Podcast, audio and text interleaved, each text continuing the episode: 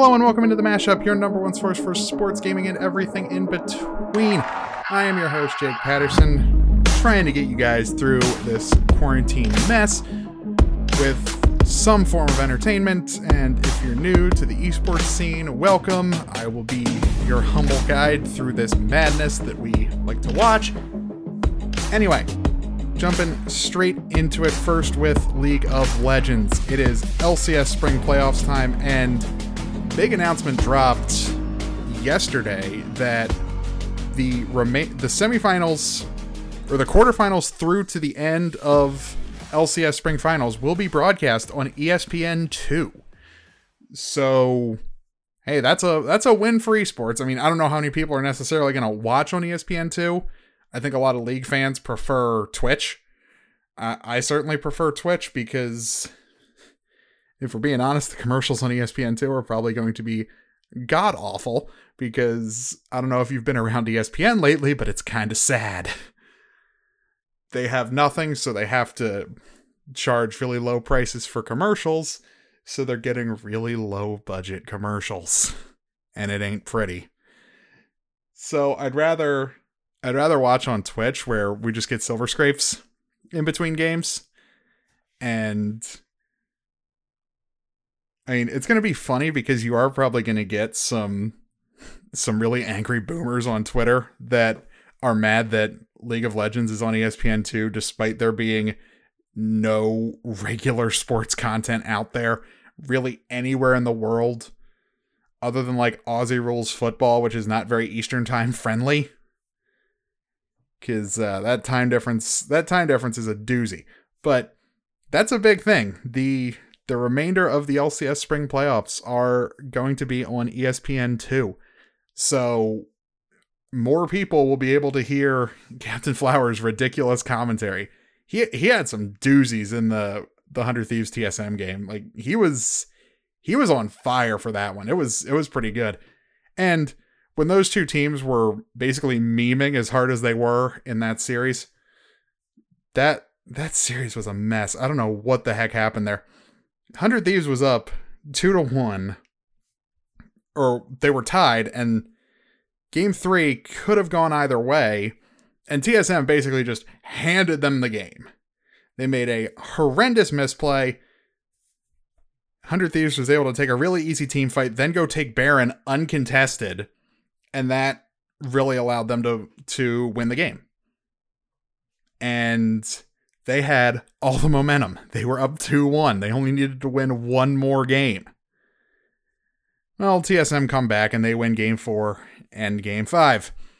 On and the way game 5 ended like it kind of just came out of nowhere. It, it's definitely one of the weirder endings I've seen to a League of Legends game, especially in North America. That's that's more the kind of get it ending you get from the LPL rather than rather than LCS. But nonetheless, TSM got the win because a hundred thieves choked. And I don't think TSM has much more gas in them because they even a hundred thieves team who threw the game to them, they still barely scraped by.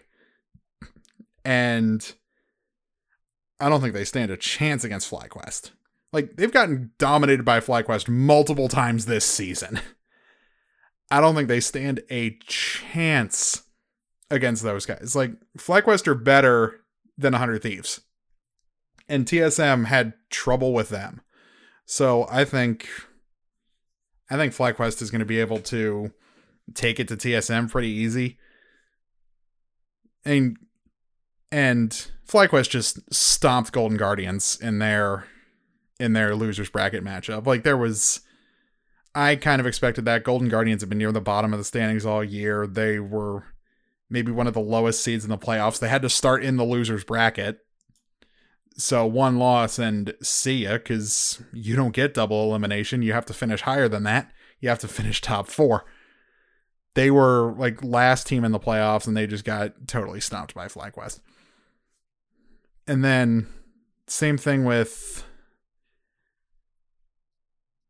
I think you're going to get a very similar result from Cloud9 versus EG in quarterfinals. Just because like you're you're going to get a very similar result. Like EG have been good, but they haven't been good enough to beat Cloud9. like Cloud9 is going to stomp all over EG and then they're going to stomp all over whoever they end up meeting in the finals. Like they're they have it they have such an easy path to the spring championship. Like it's ridiculous how insanely easy this is for Cloud9. Like they are far and away the best team in NA. And I feel kind of bad for these other teams because they had relatively good seasons, but NA's kind of shocking level of mediocrity is going to make what's left of the playoffs a little less interesting because I think Cloud9 is going to stomp Evil Geniuses and FlyQuest is probably going to stomp TSM. And then in the semis, you'll you'll get a decent matchup between, I guess, with it'll probably be the winner of the losers bracket and the loser in the other quarterfinals match. So, yeah, like FlyQuest NEG might give you a good game, but then whoever wins that to play C9 in the finals is probably going to lose. More than likely, like the LCS spring playoffs are kind of a formality at this point, and it sucks because after right around this point last year, a little after this point last year, we were coming off of MSI where the final was Team Liquid versus G2. Like and Team Liquid beat the reigning world champions IG to get to the MSI finals. NA was riding high. They kind of got stopped by G2, but G2 was a super team last year. This year, not so much. We all all three of North America's teams bombed out at Worlds and then the domestic league has been shockingly mediocre for most of the spring split. And one of the star players said openly that he didn't care about spring split. And his and he got benched and his team missed the playoffs. So hasn't been a great spring for NA other than Cloud9. And I am 100% okay with them being North America's rep at MSI this year if it happens. I mean, I'm still working under the assumption we are going to have an MSI. It may look a little different than it normally does, but I am still operating under the assumption MSI will happen this year. They delayed it far enough. I think I think like middle of July is the date Riot set.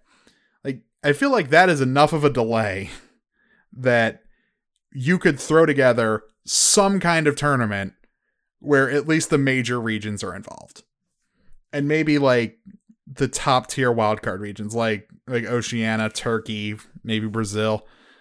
I mean that's pretty much everybody, but yeah, there's there'd be what, like eight teams who would who would go to that thing? LCS, LEC, LCK, LPL, Turkey, Brazil, rest of Latin America, and Oceania. There and Japan. That's nine teams. That's nine or oh, Turkey. Ten. That's that's nine or ten teams that would qualify for the midseason invitational. That's not a whole lot. Like you could figure something out to have an MSI this year. Because last year's MSI was really good, as was last year's MSI theme track. Like, Bring Home the Glory is so good. Bring Home the Glory is one of my favorite league songs from last year, and 2019 had a long, long list of bangers when it came to league songs. Like, Awaken was really good. Bring Home the Glory was really good. Phoenix was really good. Giants was amazing. Like, league music killed it last year. So I'm hoping they can follow that up this year. And so far they've done pretty good. That that remix of Warriors they did for the season 10 cinematic, that was pretty good. I'm hoping MSI's is as good as Bring Home the Glory, maybe a little better. And then Worlds, they they always answer the bell on Worlds. But yeah, as far as as far as the actual games that are happening this weekend go between Cloud9 and EG and TSM and FlyQuest, Cloud9 wins 3-0. Uh, FlyQuest takes a 3-1 over TSM. And then and then from there we'll see. I think it's going to be I mean, let's be real here. Cloud9 winning the spring split is a foregone conclusion. You guys don't need me to tell you that if you know anything about the LCS this year. Like, Cloud9 is going to win the whole thing. The main thing I noticed this week is from 100 Thieves. I don't think Ryoma's the guy in mid lane. That was a signing I was intrigued by before the season started, but he does not seem like the answer long term in the mid lane for 100 Thieves. And I think they might know that too. That's why they're working so hard to develop North American talent because I don't think they want to keep Ryoma in mid lane long term. He's he is an Oceana mid laner and Oceana is a step below NA. So really unless he I mean I know he's got to get used to NA unless he has a really good a really good summer split. I don't know if he's to be the guy long term for 100 Thieves because I think the rest of that team is pretty good, but Ryoma makes a lot of questionable decisions in the lane and in team fights. Like he's just something seems like it's not the right fit. Because that team is wildly inconsistent and it's usually him. Like he's usually the one responsible. So it's going to be interesting. I think eventually they will make a change because, like I said, they are working so hard to develop homegrown talent compared to a lot of the other orgs. I know Team Liquid's getting involved, but 100 Thieves is definitely a step ahead. And Papa Smithy, I have sung his praises many times on this show before. Guy is a smart GM. I think he is always looking for better options if they're available. And like get on the 100 Thieves bandwagon guys because really they're they're going to be something. This year just wasn't their year. They could very well have a good summer split and qualify for Worlds. I wouldn't be surprised at all if that happened. They'd probably be the 3 seed, but they could qualify for Worlds this year. They just have to kind of get it together, and Ryoma really needs to get it together down mid because their bot lane is good, their top lane's good, their jungle is decent. So once they kind of figure everything out, they will be a good team. I am I am not coming off that hill just yet. They need to they need to suck more for me to turn on them. They have made some disappointing they have turned in some disappointing results, don't get me wrong. But I haven't turned on them yet. They have to really bomb out of the summer split for me to say, okay, time to make some changes or big changes. Like if they if they can deal with the consistency issues they definitely have, they'll be fine come summer. They'll be totally fine come summer split. And they have they have some time to work on it because summer split's probably going to be delayed because of MSI getting pushed back. Like summer split's probably going to be delayed until like late August. Maybe even like summer split's going to be delayed a little while, which means worlds might get pushed back, which I really don't want to happen because I like that uh that right around daylight savings time thing. That's that, that's a great spot for worlds because it's it's kind of right at that crossover point of college football and college basketball where college football kind of dips a little bit and college basketball hasn't really gotten going and it gives you something really good to watch on a Saturday at ridiculously early in the morning the past couple years just because of because of time difference stuff. And same thing with this year. It's gonna be uh it's gonna be in China th- this year. So yeah, get ready for that. Uh, get ready for that twelve-hour time difference. Get ready to wake up at four thirty in the morning to get ready to watch Worlds. Eh, we got months. We got months to prepare for that. But I, I think I'm going to enjoy these two matchups this weekend, just because Cloud9 is just going to win in an absolute dominant fashion, and TSM and FlyQuest should actually be pretty good. And then the games next weekend will be even better because Cloud9's just getting close to that kind of inevitable spring championship. But we'll see. I could be totally wrong, but I'm pretty confident in these predictions. But that's what I've got for League of Legends. Up next, because there's nothing else, we're sticking with esports, and I'm gonna break down the the entire weekend of Call of Duty League coming up. It actually starts as you're listening to this tonight.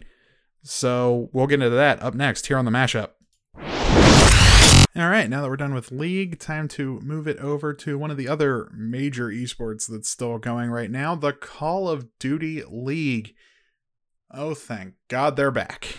I actually really miss them. They even before all this, they didn't play every week. So there were multiple weeks where it's like, oh, we don't have them. That kind of sucks, but they'll be back in like a week.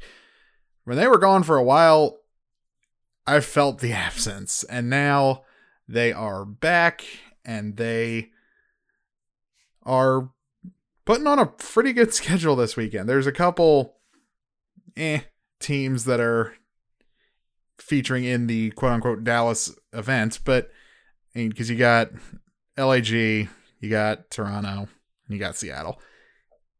And Seattle's okay. They have their moments, but Toronto and Los Angeles Guerrillas are terrible. They are both truly awful.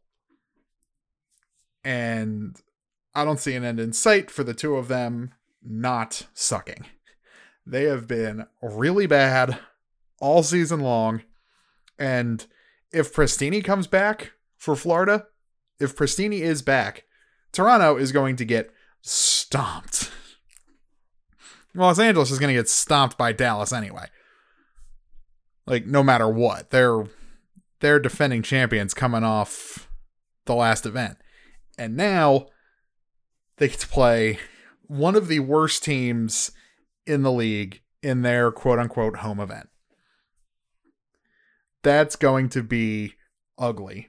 But that seems like a trend for Call of Duty League scheduling. Even though they made the entire schedule before the season started, you always get it seems like you always get three of the really good teams and a couple of the really bad teams at every single event. Like the past two have had some combination of Chicago, Atlanta, Minnesota, and Dallas. And same thing with Chicago. Like Chicago follows that pattern because Chicago, Dallas, and Atlanta. Florida follows that pattern. Atlanta, Atlanta, Florida, Minnesota. So that one's not dead on. But Atlanta and Minnesota are both there. Chicago, Minnesota. Yeah, there's always at least two at like every event.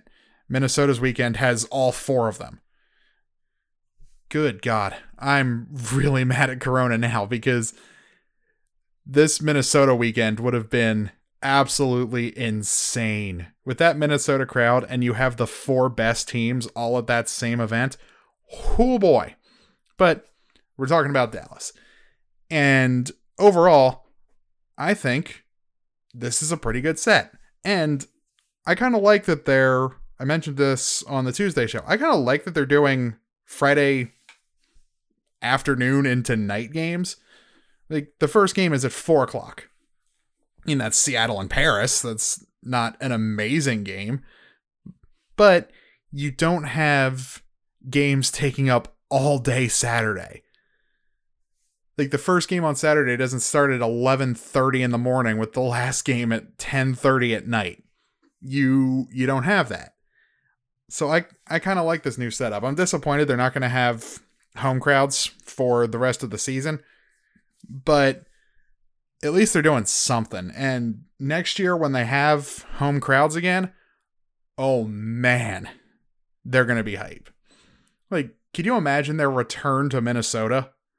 Because Minnesota, like I've said before, got a bad rap off a launch weekend. Like, I have seen videos of the watch parties on Twitter for Minnesota RØKKR matches. They are absolutely insane. Like I said on the Tuesday show, I really want to go to one. But as far as as far as these actual games go, like game by game, Seattle is going to beat Paris. Florida is going to beat Pres- or uh, Toronto. If they have Prestinni, even more so. With or without him, they win. I think they have more of a challenge with Dallas if they don't have him. If they have him, they'll be able to hang with Dallas. I don't know if they'll win, but they'll be able to hang. That seven o'clock match, though, Chicago and Minnesota, is one of the first matches, the first three matches of the weekend. Yes, sign me up for that because that's going to be so good. Like, that's two of the best teams in the league throwing down again off of Minnesota's big upset of Atlanta at LA. Like, they've already beaten Atlanta. I don't think they're afraid of Chicago at all. I mean, I wouldn't be. Atlanta beat Chicago. Like, I wouldn't be afraid of Chicago when I've already beaten FaZe. Like, not at all. And then the last game is Dallas Empire versus Los Angeles Guerrillas. That one is so easily in favor of Dallas Empire. If Guerrillas win that, I'm going to be shocked. Like, I don't see a way for possibly the worst team in the league to win that series. I just don't. I don't really see any way for Dallas to lose that. Unless they just completely forget how to play and just throw the series somehow, they are not losing to LA Guerrillas. They're just not. And I mean, overall, it's gonna, it's gonna. I mean, let's be real here. It's probably gonna come down to the top three again. Like it's gonna be Dallas, Chicago, and Minnesota is who this weekend is really contended between. Like, Paris may make some noise if they like get really lucky against uh against Chicago, but they've kind of slipped off since that big performance in London.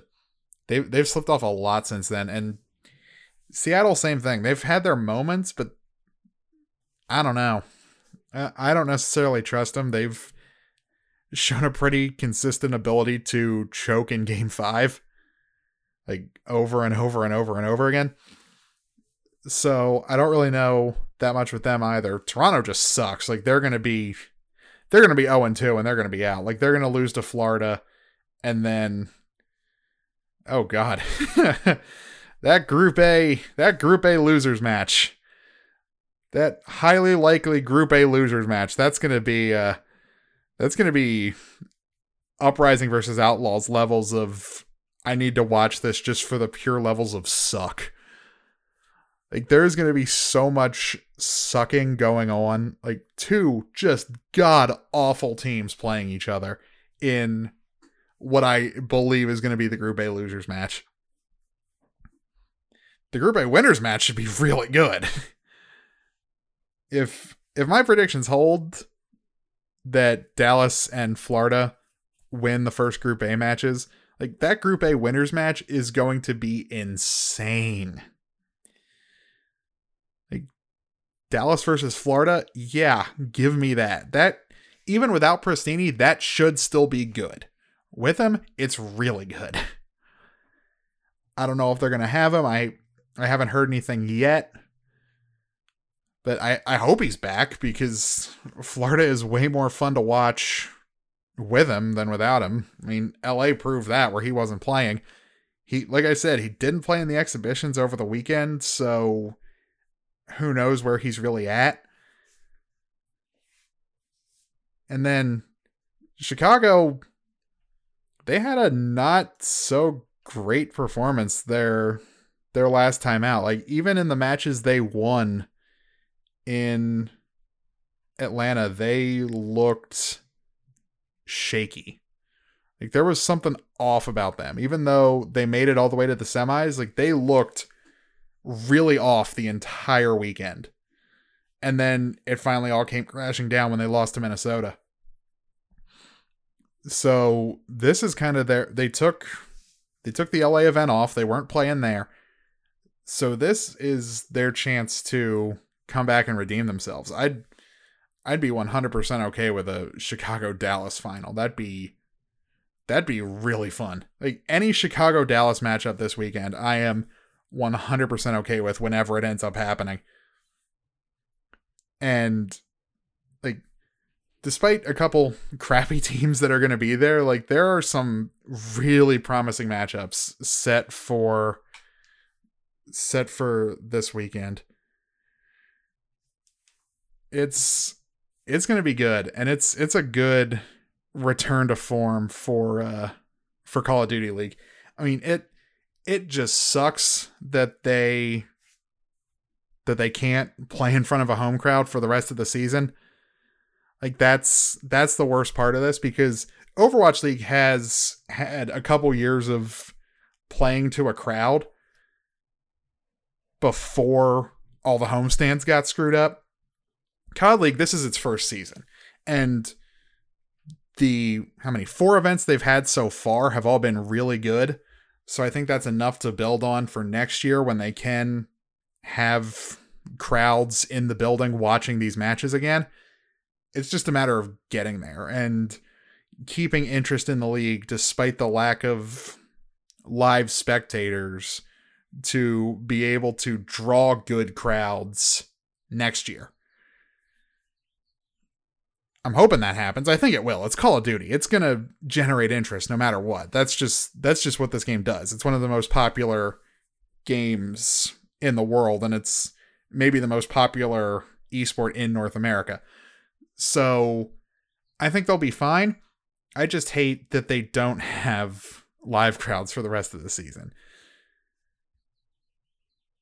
They've I'm glad they figured this out though. It it took them a little bit longer than Overwatch League did, but that's probably from the issue of them playing on console rather than PC like Overwatch League does. It's probably way harder to set that up. But I'm glad they're back, and I'm definitely going to be enjoying the matches this weekend because there's so many good ones. There's so many good ones. Despite, like I said, the I mean, even the even the bad teams playing each other has a certain level of entertainment value. Like for fans who watch Overwatch League, that Boston Houston match from like a month and a half ago, it feels like, where somehow they needed seven games. You only need to win three. These two teams needed seven games for one of them to win a third time. That is a special level of awful. I think we might get something similar from Los Angeles playing Toronto. You're going to get a special level of entertainment of just pure terrible Call of Duty. And there's no tanking, so it's still going to be them trying their hardest. It's going to be gold. It's going to be comedy gold if if that highly likely losers match happens. Oh boy, that's going to be fun. But that's it for Call of Duty League. Up next, we're going to Big Brother, Little Brother. I don't really know what to call them, but the Overwatch League. That's up next here on the mashup. All right, welcome back into the mashup.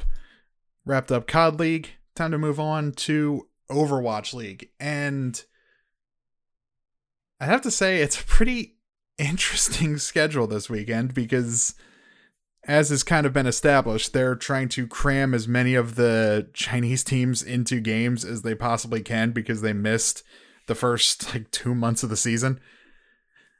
And they're just trying to jam as many of their games into weekends as they possibly can. But one of the other teams that kind of suffered, because really the entire Pacific Division did, is Vancouver. Vancouver is playing only Chinese teams this weekend. They're playing they're playing Guangzhou and they're playing Chengdu. And I just feel bad for Vancouver Titans fans who wanted to watch those games. I mean, I know you can watch the VODs and you can just stay off Twitter until you watch the VOD or just like mute the Titans Twitter account and all their hashtags and everything. And but still, I, I feel like I would kind of want to watch those games live and Vancouver time, those matches are happening at 3 a.m. for the Saturday match and 1 a.m. for the Sunday match. That's really early to watch Overwatch League. That's really early in the morning to watch Overwatch. Like 1 a.m., you can kind of stay up that late and then go to sleep as soon as it's over. But 3 a.m. is one of those weird times where if you stay up until then, you're going to be kind of struggling. Because that's the other thing. The average Overwatch League match takes about an hour and a half. So that's at 4:30. That's a really hard time to go back to sleep. I know during quarantine maybe it's a little easier, but and I'm thinking Overwatch League fans probably have a lot of jobs that would allow them to work from home. But still, if they have to get up for work, like if they still have to start working at a certain time, that's going to be kind of rough. I mean, it's a weekend, so that that does help too, but that's just that's just a bad break for Vancouver that like Overwatch leagues were always Overwatch league games were always supposed to be local time zone friendly for where the games are happening. And I mean, I guess that makes sense in this case, but that just that sucks for the Vancouver players. If they're currently in Vancouver and they have to wake up for a three o'clock start time for that game against Guangzhou, what is that going to do to their play? Because they're runner up from last year. They made it all the way to the finals and they hung tough against against San Francisco. Like it was a shame that one of them had to lose. Because they were by far the two best teams last year, and what little they got to play this year, they looked really good. So I feel kind of bad for them that they have to play those just super early start times. Those super early start times for for their their games this weekend. That's that just seems kind of it just seems kind of unfair to them to make them do that. I mean, I get it. You want to have some variety of of competition, but still, shouldn't they be playing like the California teams more than they should be playing the teams from the other side of an ocean, a very large ocean? Outside of them, there's some there's some good there's some good matches and good storylines lined up for this weekend because uh, Fusion are playing Paris Eternal. So far, the only team who has been able to beat them, and they get their shot at redemption in the first East Coast game on Saturday. And really, that's another one for that's not great for Paris. Like four in the afternoon Philly time is is what like 10 at night 10 11 at night paris time like that's not amazing either that's that's kind of late i didn't even think about that i, I feel kind of bad for paris on that one too just because that time difference is is about six hours it's like five or six hours that's pretty rough and i'll I'm interested in this one because it is a rematch of the Fusion's only loss so far this season. And the the gold mine in the middle middle afternoon game on Saturday. Houston versus Boston yet again. The last time these two teams played, it was magic in all of the worst ways. I hope we get more of that. I really hope they tie two different maps again and we have to go to game seven. Just because that would be the funniest thing ever. That would be so funny.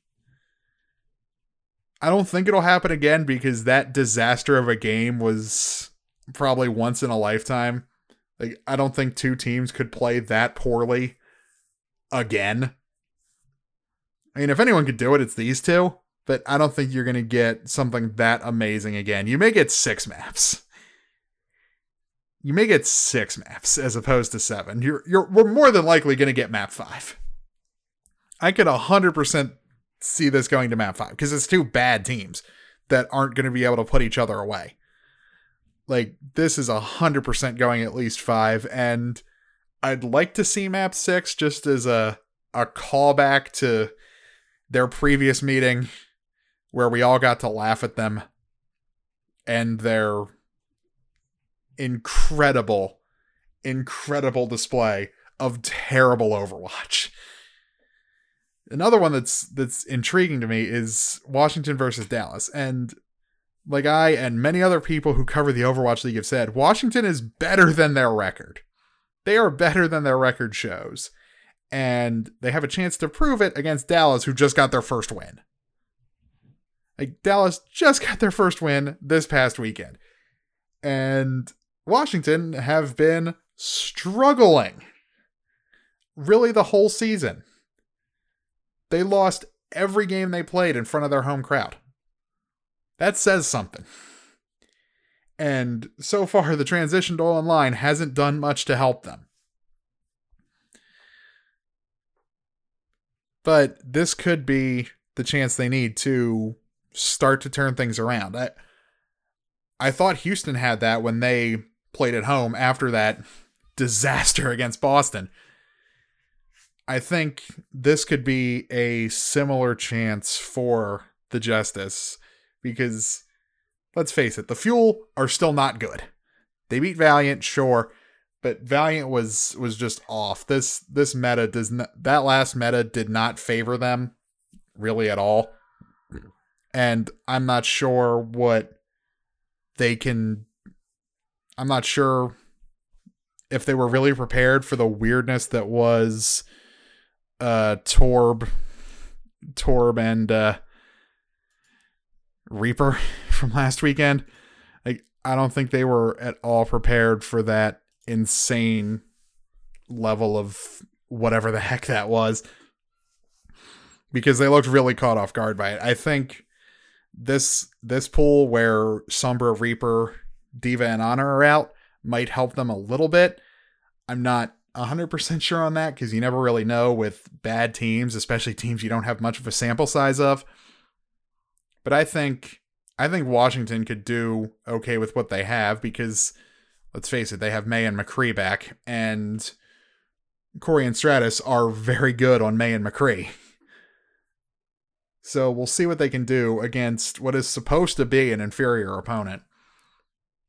I mean, Elevote doesn't have D.Va, so that may cause some problems for him.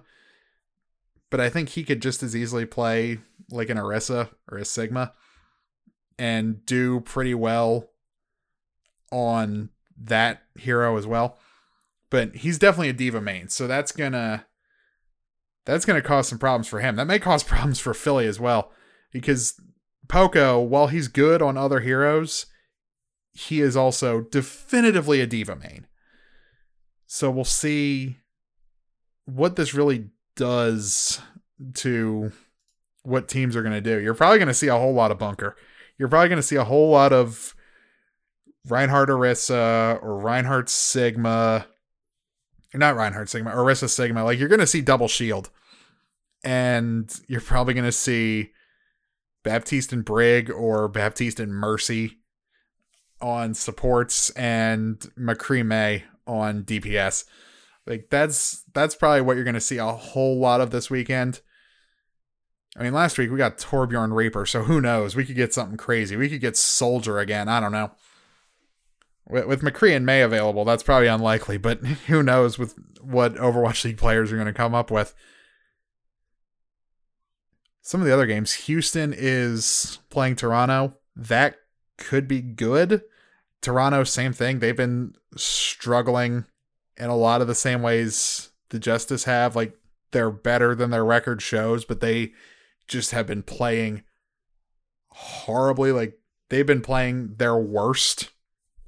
Think this is the the low end of what they're capable of, nowhere near the potential they have with the talent on that roster. And same thing for Washington against Houston. Like this is a chance to or Washington against uh, Dallas. Like this is a chance to maybe start to turn things around against a team you probably should beat. Because Houston didn't have a great last outing. So I'll be interested to see what comes out of this one. I think I think Toronto can win, but they've they've burned me on predictions so many times. I wouldn't at all be surprised if they lose because like Houston can pull good performances out of nowhere too. So I don't really know. I think I think Toronto could could take that one, but that one's a toss up. The other two Sunday matchups, at least that are US friendly as far as time goes, is Philly and Atlanta and San Francisco against Gladiators. Like those should be really good. Philly versus Atlanta is an interesting battle of contrasting styles because Philly plays kind of aggressively and Atlanta doesn't. Like that's that's an interesting battle of contrasting styles. I think I think Philly may win this one because again, they're insanely deep and insanely versatile. Atlanta not so much. Like they have one comp that they really like to run and that's what they stick to. I mean, they broke they broke a more aggressive comp out last time and they did really well with it. So if they're going to continue with that, this should be really fun. If they're going to continue with that uh that tracer strat they were running the last time out, that could be really interesting because Philly Philly is better than the teams they ran that strat out on last time. But aggressive versus aggressive teams is really fun to watch because it's just pure chaos. If you have one team diving into just a big bunker, like that's that's fun. It's the battle of contrasting styles, but two teams that play a really aggro style going up against each other, that's really fun. That's really good. That's that's much much much better than uh than the opposite of uh, similar styles going at it. Two two bunker heavy teams, that's boring. Give me give me aggro on aggro, and you might get a lot of that from San Francisco versus the Gladiators too. Like that's a sneaky, really good matchup.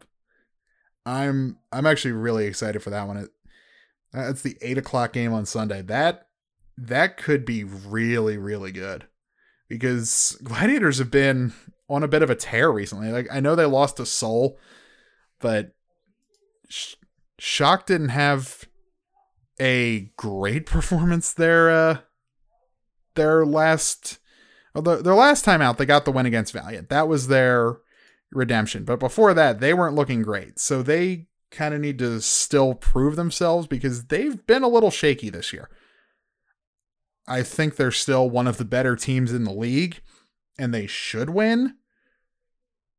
But Gladiators could play really well too and get the win. Like Big Goose and Shaz are so good and they can both play heroes other than Ana.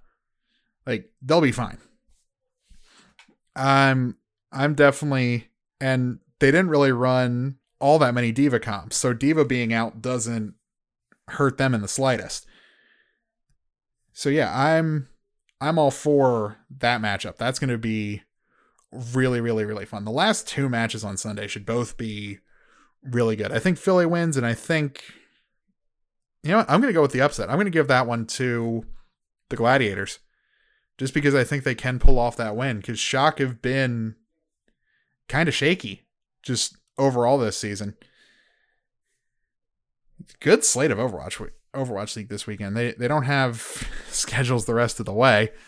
So uh, they they kind of just they just kind of release the schedules as they go. I'm sure they're made, but still, I'm they definitely did a good job with this one because there there's some intriguing matchups here. Like Vancouver and Chengdu, that's another one where it's two real really aggressive teams playing each other. If that wasn't so early in the morning, I would definitely make it a point to watch that one. But that that 4 a.m. start time is rough. I, I might I might watch the VOD. I might watch the VOD on that one though, and that's going to be really, really, really good. Like, yeah, that's that's gonna be a fun one. Anyway, that's what I've got for Overwatch League. Up next, I got access to the beta, boys. I'm gonna be talking about what I thought of Valorant. That's up next here on the mashup. All right, welcome back to the mashup, and I couldn't believe it when it happened, but I got access to the Valorant beta. Oh my god, I was hype when it happened. I downloaded immediately and I immediately started playing. And I have to say, I really love this game. I'm not normally a fan of CSGO style games. I really am not a huge fan of CSGO. I'm really bad at it. And I find CSGO kind of boring. Valorant does not do that. I a lot of people have complained about the art style. I actually love it. I think it looks really, really good. The characters are interesting. Their their kits are really good. They're varied enough. I mean, sure, everyone has their their smoke grenades. Grenades. They they have their smokes that they deploy in various ways. Everyone uses the same guns, obviously, but I really have enjoyed my time with it so far. Like Riot nailed this game. I mean, they they picked up basically the entire old CS:GO 1.6 dev team. So and and then mixed it with some of their own people to make it riotified. And yeah, they just like top to bottom, they have absolutely nailed this game. Like since since Tuesday when the beta officially opened. And I know a lot of these numbers are for people trying to get drops, but it has barely dipped below a million viewers during peak hours. Like it got as high as 1.7 on Tuesday. 1.7 million concurrent viewers on Twitch out of 4 million concurrent views on the entire platform. Twitch was blowing up on Tuesday, and uh, most of it was Riot. because League of Legends was doing really well that day too with LCS playoffs. But like I am so enjoying this game. I have one big problem with it, and that is the map Split. Split is awful. It's the new map they added with the launch of the beta on Tuesday, the the alpha that we got to see last weekend on, on Friday only had two maps. It had Bind and Haven, and I really like both of those maps. I really like Bind. They you can have some fun with those teleporters and chucking grenades into them, and the teleporter giving them a little extra oomph and opening the door for them tells you that Riot knew people would think of this, and they took that into account, which I think is great. I think that involves rewarding creativity on with your abilities and that's definitely a big thing in league as well. And I'm glad they brought that over into their crack at the first person shooter genre because like this game is so much fun.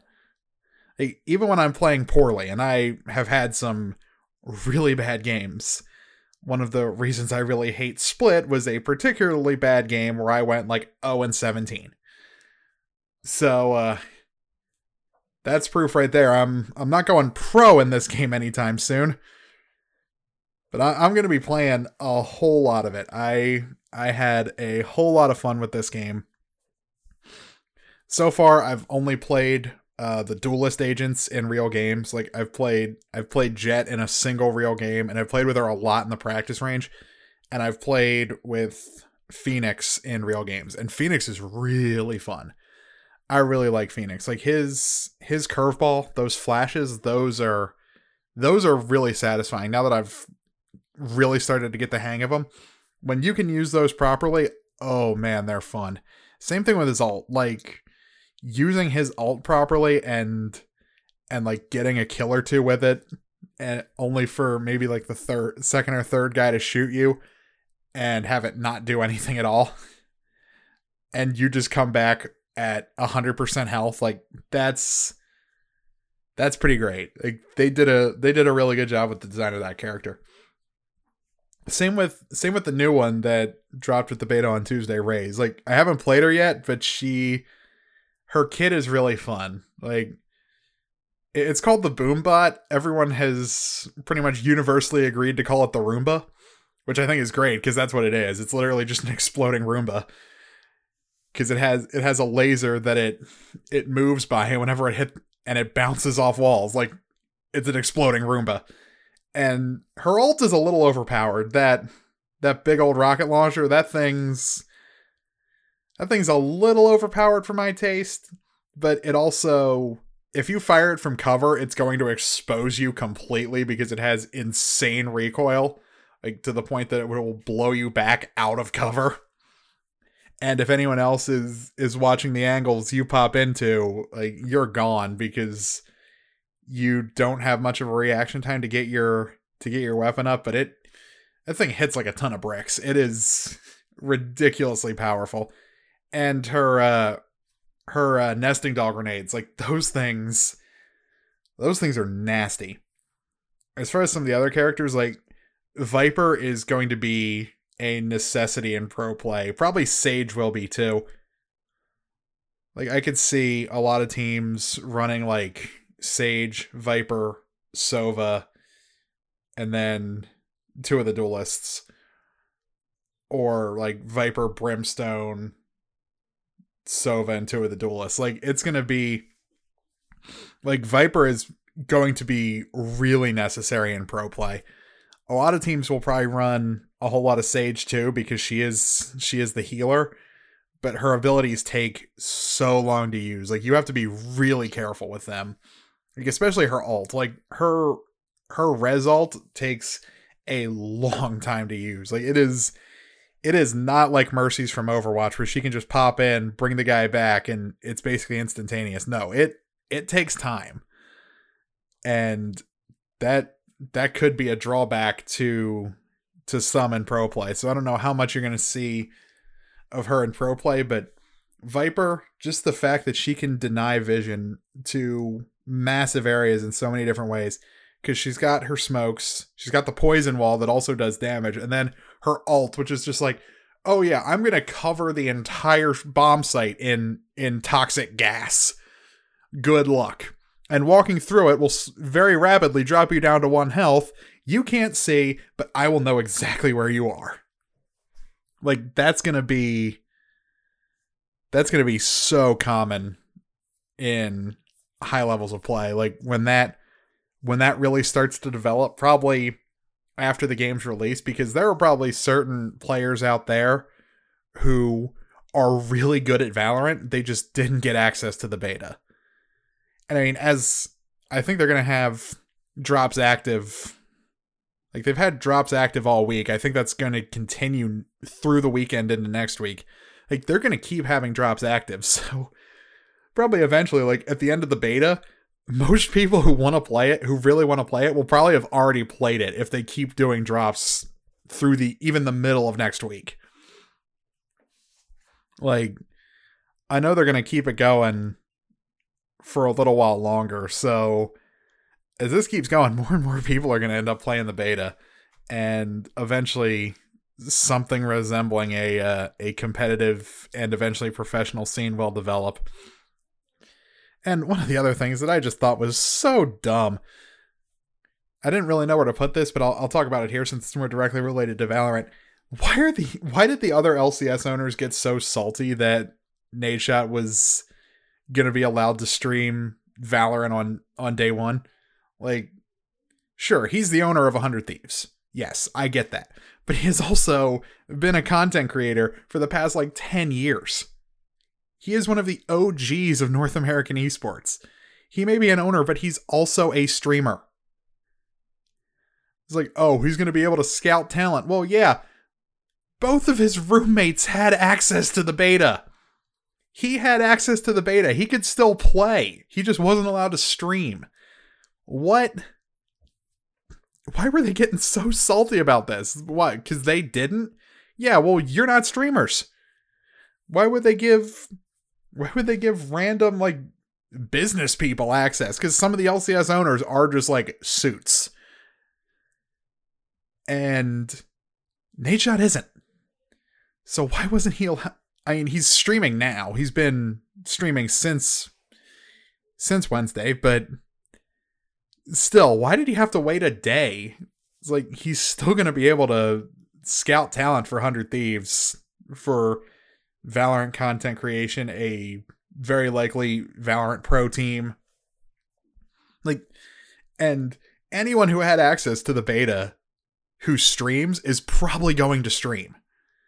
Like, you can find the talent too. All you have to do is just hop on Twitch. It's not like you don't have to go into this completely blind. He already has an advantage over you since he knows how to play a lot of these games, which a lot of esports owners nowadays probably don't. Like, I don't, I don't get it. I, I don't get why the uh, why the other LCS owners were so salty. He's a streamer too. Just just let him play. It's not like he wasn't playing on day one anyway. I, I I don't get people, and he just he just called them out big time on Twitter when uh, when he found out he couldn't stream on Tuesday. That was really funny. That was that was actually really really funny. But so far, I absolutely love this game. I can't wait to see a pro scene develop because it's like this game has already created a few really hype moments like Jett clutches with her alt. I've seen uh entire team wipes with with Brimstone's alt just right at the start of the round. That's pretty great. And it's probably uh, very annoying to be on the other end of that, but at the same time, you kind of have to respect it because like if he does it on offense or if he's if a defender brimstone kills basically the entire team you kind of have to respect that he guessed where you were going dropped his alt down and took out basically your entire team. Like that's pretty great. You you kind of have to respect that. If it happened to me, I think I'd be very annoyed in the moment, and then I'd just be like, you know what, that was pretty legit. And if it was on my team, I'd just be laughing like an idiot. Like if the brimstone on my team pulled that off, I'd be laughing hysterically, probably well into the next round. And yeah, I overall, like as far as the mechanics go, the movement's super smooth. I love the gunplay. Once I get more used to aiming with a mouse and moving with uh, with WASD, because it's been a very long time since I've done that, and it's been a very long time, and it it's been even longer since I've done it in a game that's more realistic. Like the last shooter I played with mouse and keyboard was Team Fortress 2. So it's uh it's definitely been a while. since I've uh, since I've played with mouse and keyboard. But I like what they did. Their practice range, one of the the shooting tests where they just spawn robots for you to for you to take out. You get one every second for 30 seconds and they pop up all over the range. That's so good for aim training. Like I have been I've been grinding that pretty hard and I'm probably going to continue to do so for the rest of the beta until I actually get comfortable aiming with a mouse and hopefully by the time the game comes out, I will at least be decent because I'm not going to be a top tier player in this game. I'm not a top tier player in any game I play. Like I don't play to that kind of level. I never have. Like I just play I just play for fun, but I want to at least get to a point where I can play ranked and not hate myself. And I think I think I'll be able to get there because this game is just enough Overwatch to click with my brain. in a way that Counter-Strike never did. And like the fact that there are multiple characters with personalities instead of just generic skins, like I I really like that too. I know that's not directly related to gameplay, but the fact that the care all the different agents have very distinct personalities makes it makes it that much easier to jump into. And a lot of people complained about the art style. I actually love the art style. It looks it looks fine to me. Like it sure it's cartoony kind of, but so is League of Legends. So is Dota. Heck, so is Rainbow Six Siege. Like Siege is kind of cartoony when you really think about it. When you really think about it, even Rainbow Six Siege is kind of cartoony. It's a video game. It's not supposed to be like super gritty and just down to earth. At least not multiplayer games. Like first person games where you're just telling a story, sure, you can have that. But in multiplayer games, have a little bit of fun. Like, have some fun with it. It's a video game. But I overall enjoyed enjoying the heck out of this beta. I love it so much. I was shocked I got access, but thank you, Riot, even though you were totally picking at random. Like, thanks, Riot. That was, uh, and I mean that 100% sincerely when, when normally I am very sarcastic, as are most people when they use the phrase, thanks, Riot. But yeah, they, they hit the ball out of the park on this one, and the game's not even totally finished yet. So when the real thing comes out and it's probably even more polished, this thing is going to climb the esports ranks very quickly.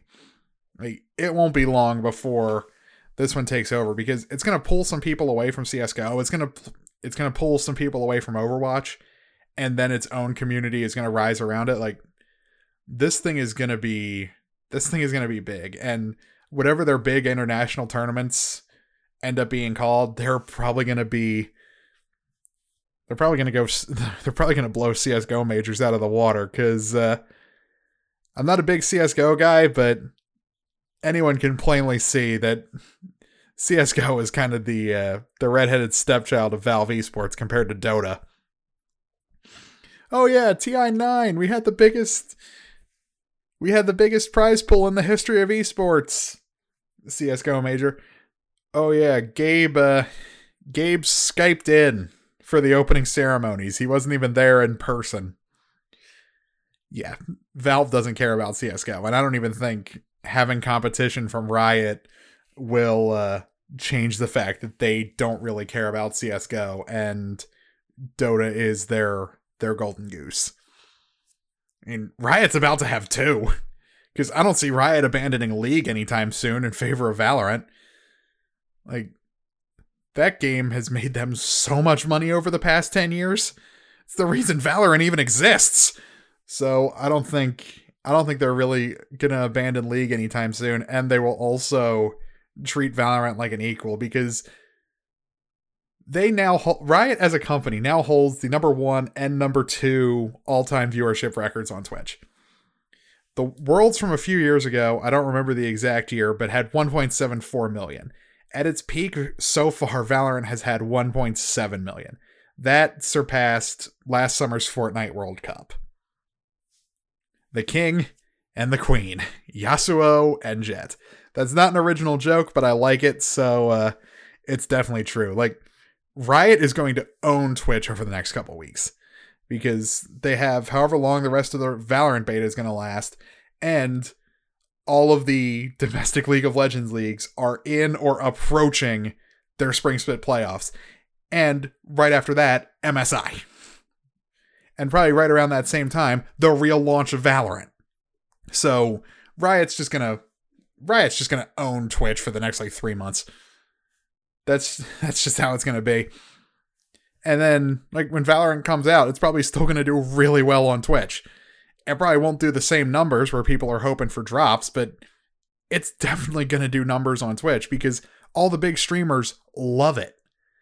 They're going to play it and it's still going to draw eyeballs. It'll probably go back to their more normal numbers. Like as a at, at my last check, Summit has 26,000 people watching him right now. out of the 1.2 million people watching Valorant. So, yeah, he's he's not going to be able to sustain those numbers. Tim the Tatman's not going to be able to st- sustain the the 20k he's had for most of the past couple days, but they're still going to do numbers playing Valorant. They just are. Because it's a good game that people really like. And even the people who don't get drops, they're still sticking around because they want to play it. And as they watch more and more, they're either going to get really jealous and get burned, or they're just going to learn to really enjoy the game and get hyped for it when it comes out for real and they can just play it for free with everyone else.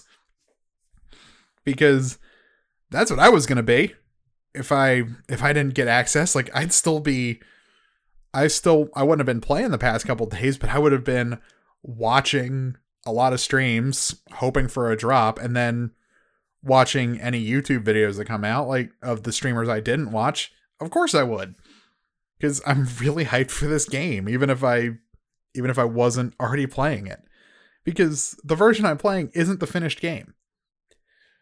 And Riot has said two more agents and a fourth map are gonna come to the full game. They may come out before the beta is over. I don't know if that I don't know about that one. I haven't heard anything about that, but Riot has officially said the fir- the initial release of the game is going to have 12 agents and four maps, which is good because the less I have to play Split, the better. And having a fourth map will uh, make that more likely because Split is terrible. Bind and Haven are both great because Bind has the teleporters, which makes things really fun, and Haven has three sites to attack, which requires some extra creativity on offense and makes you really think on your feet on defense. That's a great combination. It's a really fun and it's a really fun map. I've had several really fun games on that map. I've had really fun games on uh, on Bind too, but I think I've actually had more fun on Haven and I've played better on Bind. It's a weird combination and I just hate Split. Split can suck it. That map is terrible. But whenever whenever the esports scene really kicks off for this game, I think it'll be sometime like early next year. Like January or February, you'll probably get your first uh, big international tournament, whether it's organized by Riot or by the community with third party help. I don't know, but whatever it's gonna be, I'm gonna be uh, I'm gonna be glued to the screen watching it because it's gonna be so good. But that's it for Valorant. Gonna take one last quick break and wrap up the show with the trickle of traditional sports news that has come out since the last show. But that's up next here on the mashup. All right, one final segment here on the mashup, and it feels weird just kind of shoving whatever traditional sports news there is at the very end of the show. But I mean, it's kind of what I have to do because there's not much there to talk about. So I just throw it all together at the end of the show. But there was actually a lot in the past couple days that's that's worth talking about. You have the NBA and ESPN horse competition that just got announced, and Let's look at the field for this. First round, Trae Young versus Chauncey Billups, Tamika Catchings versus Mike Conley, Zach LaVine versus Paul Pierce, and Chris Paul versus Allie Quigley. Let's be real here. These other matchups are going to be fun because it's professional basketball players or re- recently retired professional players playing horse with each other. Good. Good, good, good. That's fine. But let's be real here everyone wants Trae Young versus Zach LaVine. The guy who can dunk like it's nobody's business versus the guy who can hit shots from the logo like it's nothing. So, yeah, that's the matchup I want in the finals, and the bracket is set up perfectly. They will not meet until the finals, if they meet at all. So, yeah, good job on whoever made this bracket. It's clear what you actually want and I'm glad because that looks like a lot of fun. And hey, it's some form of basketball content. It's not the NBA playoffs, it's not March Madness, but it's something. And it's better than the players playing 2K with god awful commentary because, oh boy, that was rough. that was really rough. I I don't know what they were thinking on that one. Just just let the commentary in game do its thing with with Kevin Harlan and like Kevin Harlan's the commentator in game. Just let him do his thing. Let the pre-recorded version of Kevin Harlan do what he does. Like you'd get better commentary that way. Anyway, that that's that. I'm thinking I'm thinking Trae Young, Zach LaVine's your final, and that's gonna be ridiculously fun. And since horse has very clearly defined rules rather than judges, no one's getting robbed either. No one's getting robbed. It's like either you win or you don't. Good. good, good, good. I like this. And I'm I'm probably to watch it. I think I think I will enjoy this. I mean, sure. It's not the real thing, but you know, hey. It's something. and they're spreading it out over a couple days. The the uh the first the first two rounds are Sunday night and then the finals not until Thursday. What else do you have to show? what else do you really have to show? I mean, the N- the NFL draft is next week, but what else do you have to show over the next week that you couldn't just do it on Monday? It's not like the Masters is happening. I don't know. I, I don't get ESPN's decision on that one, but I guess they want uh, they want that content and they want to they want to milk this for as much as it's worth, which makes sense. But at least they're coming up with ideas to do something. It's way better than baseball's idea to come back because let's be honest, that's just a logistical nightmare. It'd be better to just wait a couple extra weeks and play in everyone's home ballpark than try to get everyone to Arizona and keep them away from their families for four months. Heck no. Don't do that. That's that's a bad, bad, bad idea. But the machine who never stops, the NFL. Oh boy, the NFL. We saw two New Jersey reveals this week. One was really good, one was really, really, really bad. The really good one, the Tampa Bay Buccaneers. They got rid of those incredibly ugly digital clock numbers that they had, I think, since the Nike switch happened, which has been years now.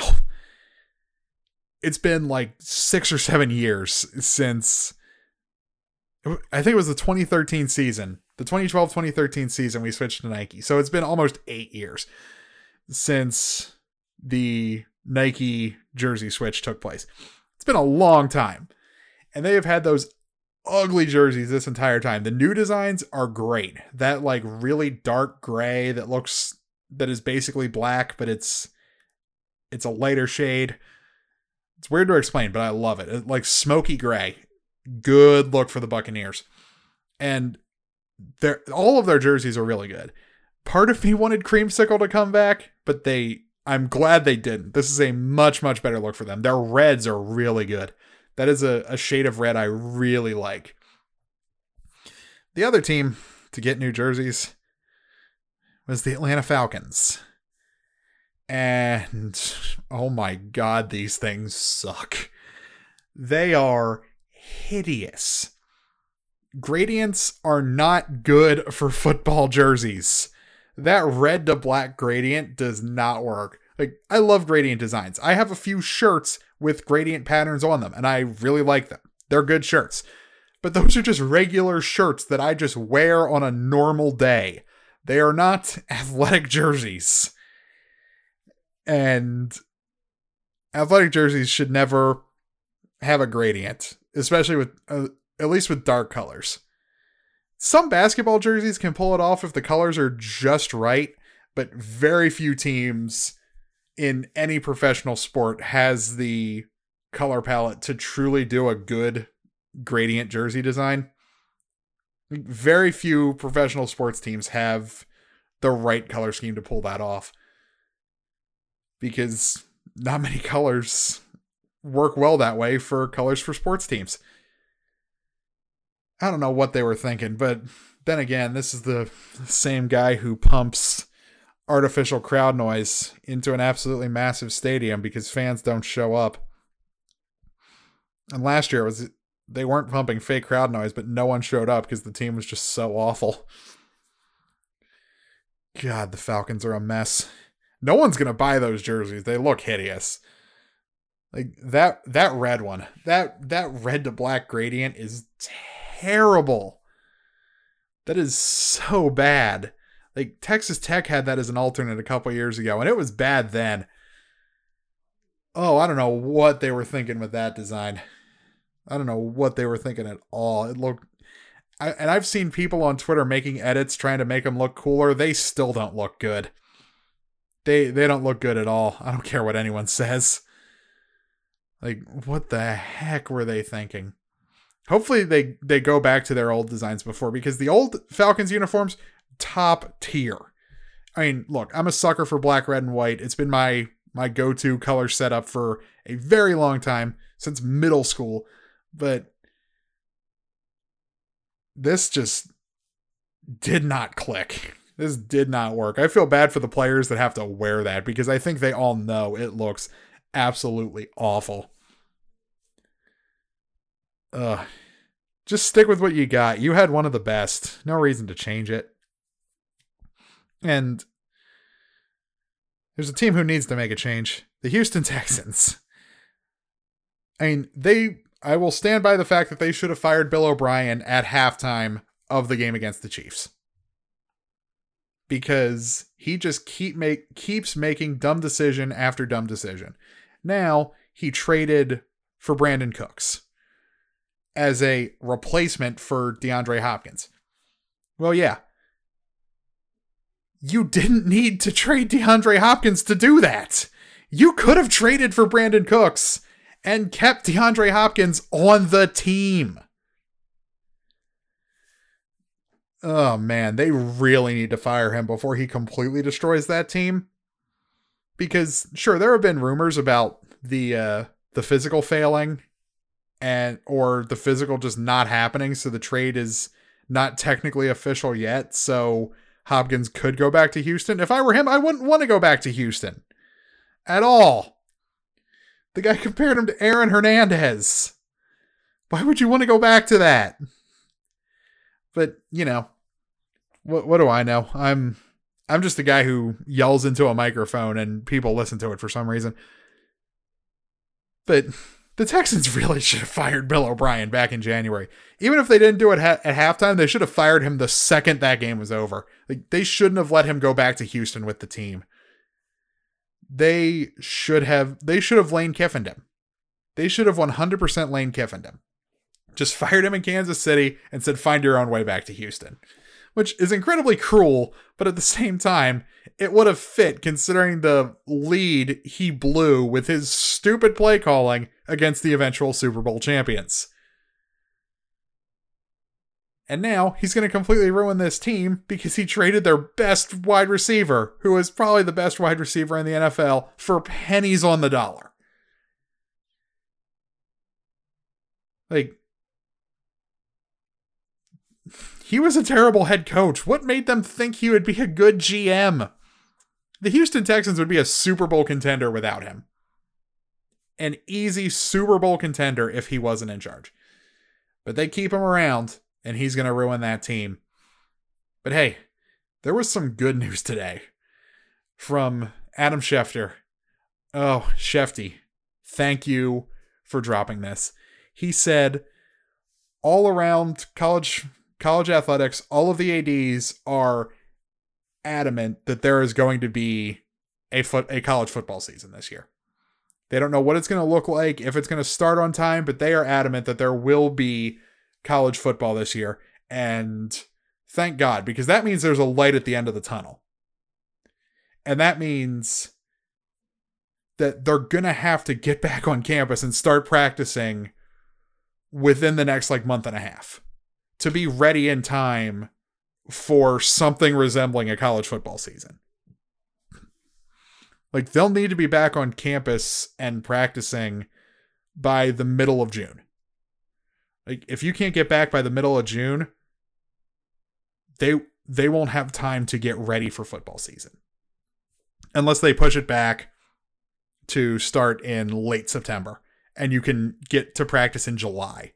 And even then, you're cutting it close. You're cutting it real close. But I'm choosing to look on the positive side of this, and Adam Schefter, one of the most trusted sources in the world for football news, is saying we are going to have college football, then we're going to have college football. I don't know if the NBA and the NHL are coming back, but that means we're probably going to get something resembling a baseball season too. So, everyone, keep your heads up. We're getting through this because, sure, confirmed cases may have spiked again today and highest death toll in the country so far. But we are going to get through this.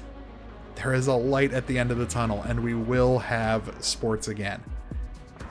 And when they come back, oh boy, are we all going to be ready. But thanks for listening to the show, everyone. I hope you all enjoy your weekends. For those who have access to the Valorant beta, I hope you enjoy that. For those who don't, I hope you enjoy whatever you're going to play and or watch this weekend. But that is it for today, and I will talk to you guys on Tuesday. See you then.